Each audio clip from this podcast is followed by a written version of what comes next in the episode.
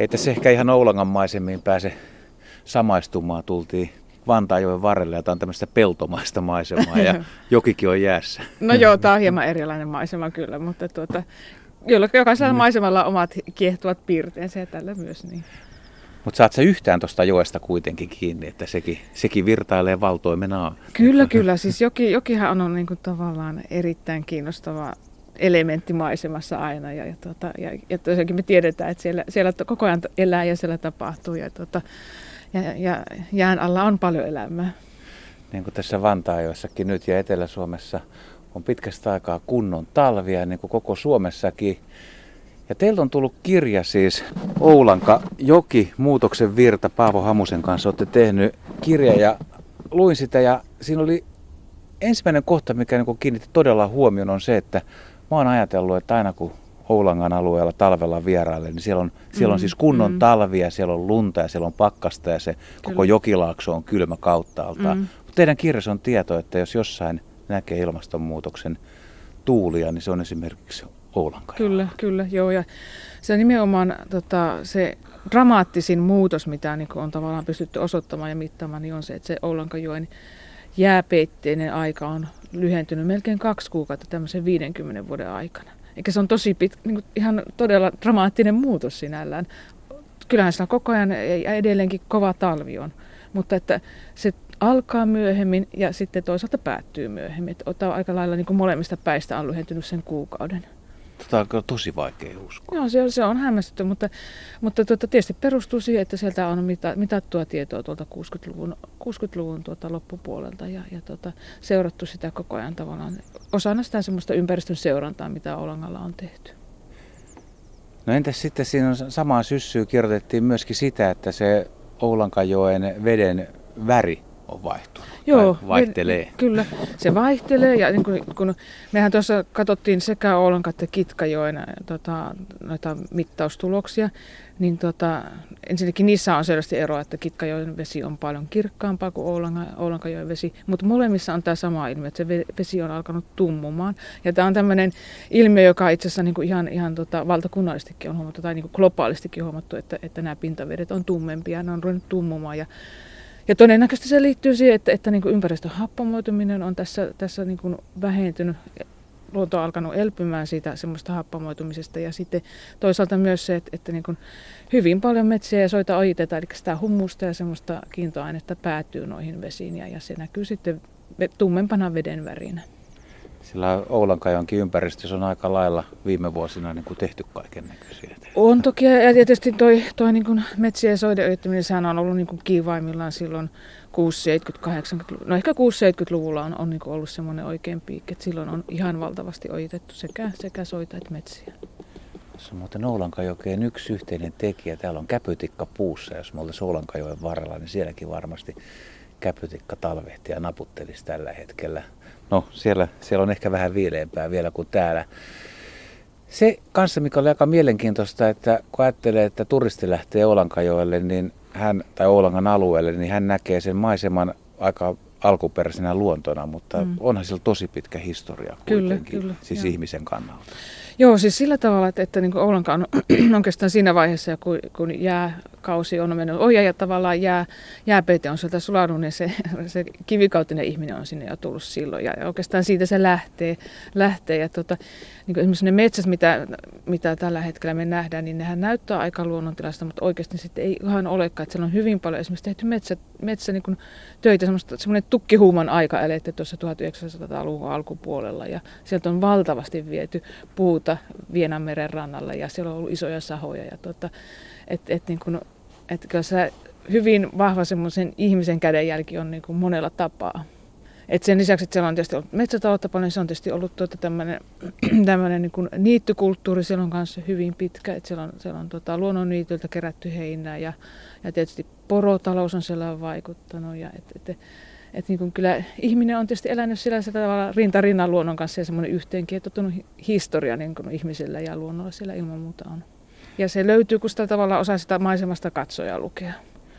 Minkälainen aikamatka se on ollut, kun on tehnyt tuota kirjaa, niin mille vuosikymmenelle sä oot kaikkein parhaiten päässyt samaistumaan, että mitä ihmiset on sillä tehnyt? Joo, no musta tuntuu, että, että tota, ehkä mä ehkä mä vietin ihan pisimmän ajan niin sillä tavalla ja uppoudunkin aika lailla ja eläydyin sillä tavalla siihen 1800-1900-luvun vaihteeseen. Siinä on siihen aikaan, kun toi Paanajärvi ja, ja niin kuin Paanajärven kylä oli, niin kuin se oli, se oli Kuusamon kunnan oikeastaan yksi vauraimpia kyliä ja siellä oli paljon asukkaita. Ja, ja sehän oli jo sillä tavalla tunnettu, että siellä oli Kallen Kallelaa, Sparre, kumppanit kävivät siellä ja se oli hyvin, hyvin tuota, tunnettu alue. Ja, ja sitten ihan ehkä ensimmäiset luontomatkailijatkin silloin, silloin jo oli alueella. Että, tota, siihen oli jotenkin helppo elää ja se oli hyvin, hyvin kiehtova alue. Voisiko kuvitella, että jos asiat olisi mennyt eri tavalla 1900-luvun alussa, niin voisiko Oulanka laakso olla ihan erilainen koko joki? No ehkä, ehkä, niin kuin, ehkä siinä semmoinen iso, iso tuota, linja tulee tuossa toisen maailmansodan jälkeen. Luovutettiin tuo Paanejärven alue sitten, sitten jäi niin kuin Venäjän tai Neuvostoliiton puolella ja, ja silloinhan se jäi niin kuin elämään sitten omaa elämäänsä tavallaan luonto, luontoäidin helmaa, mutta tuota, mutta tietysti jos, jos, se, jos se, se sodan loppuratkaisu olisi ollut toinen, niin varmasti olisi hyvin erilainen, erilainen tuota, tuo Paanejärven alue kuin mitä se tänä päivänä on.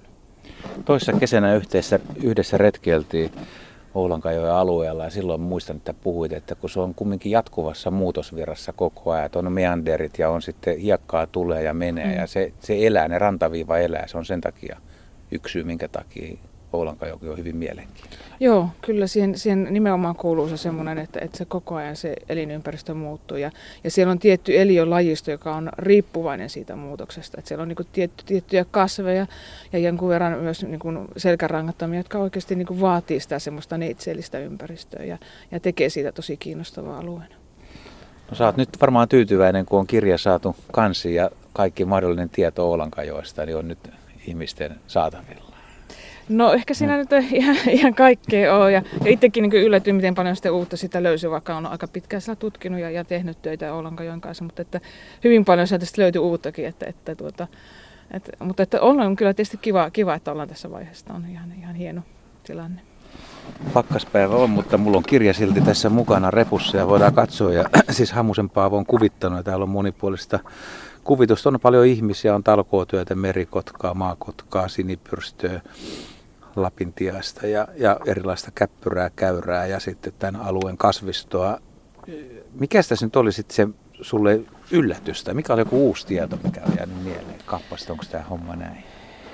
No tota, Ehkä se tietysti noita, kun katsoo noita pitkäaikaisia seuranta, seuranta-aineistoja, niin niistä nyt ehkä tietysti tavallaan löytyy juuri tätä, että tavallaan, että, että esimerkiksi just noista, mistä juteltiin äsken tuossa tuota, tuohon ilmastonmuutokseen liittyvistä asioista, mutta sitten, sitten taas päivästä esimerkiksi siihen, siihen niin kuin ilmanlaadun seurantaan liittyen, niin, niin myös niinkin päin, että, että niin kuin silloin tota, ympäristöpolitiikka on purunut tosi hyvin ja me on saatu tämmöinen happamoitumiseen, ympäristöhappamoitumiseen liittyvä kehitys käännetty. Ja se näkyy tosi hienosti tuolla niin noissa mittaustuloksissa, että, että tämmöisiä, tämmöisiä tota, ihan siihen ympäristöseurantaan liittyviä asioita, mutta sitten tietysti se, kun, kun tuota, tuohon kirjaan kuvas, kuvattiin ja, ja tehtiin niin tavallaan tuota maasta, niin jotenkin tuntuu, että sieltä Oulangalta löytyy aina jotakin uutta. Että aina, aina siellä on semmoinen, semmoinen hyvin monikasvainen ja monivivahteinen alue, että, että niin kuin, sieltä vaan löytyy aina uudenlaisia asioita ja u- uusia juttuja, mitkä yllättää.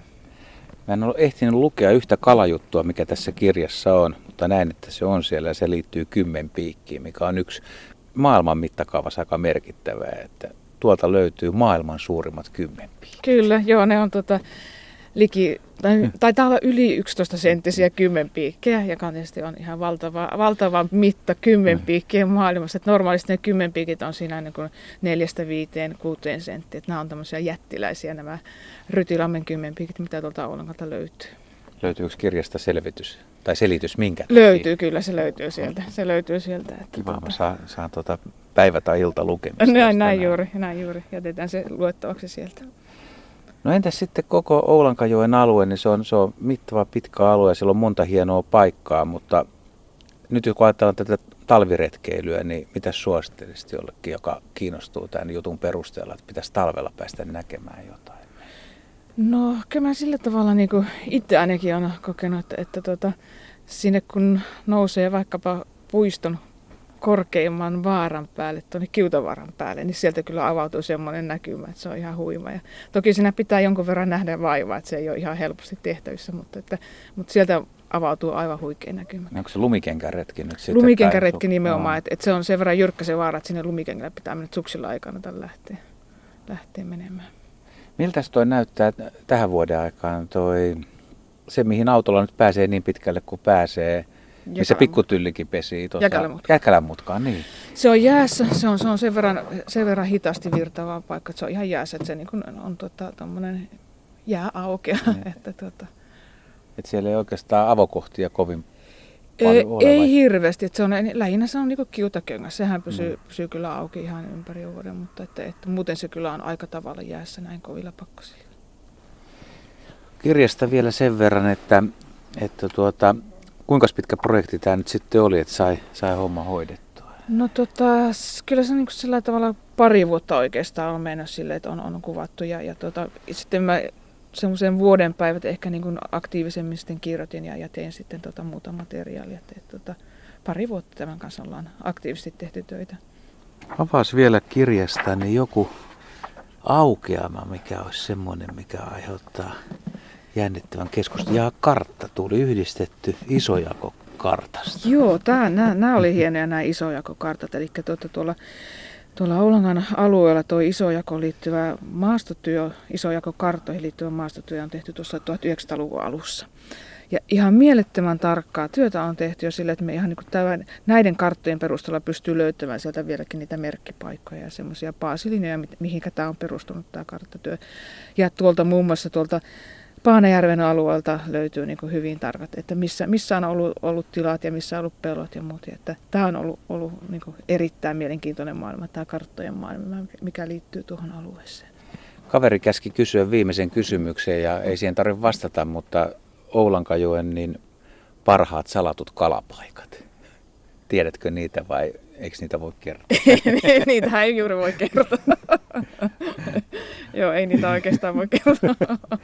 mutta, mutta siis sen voi kertoa, että ne on niin todella kovia ja hyviä. Todella, ja todella kovia, ja... kyllä, kyllä, ilman muuta, näin on.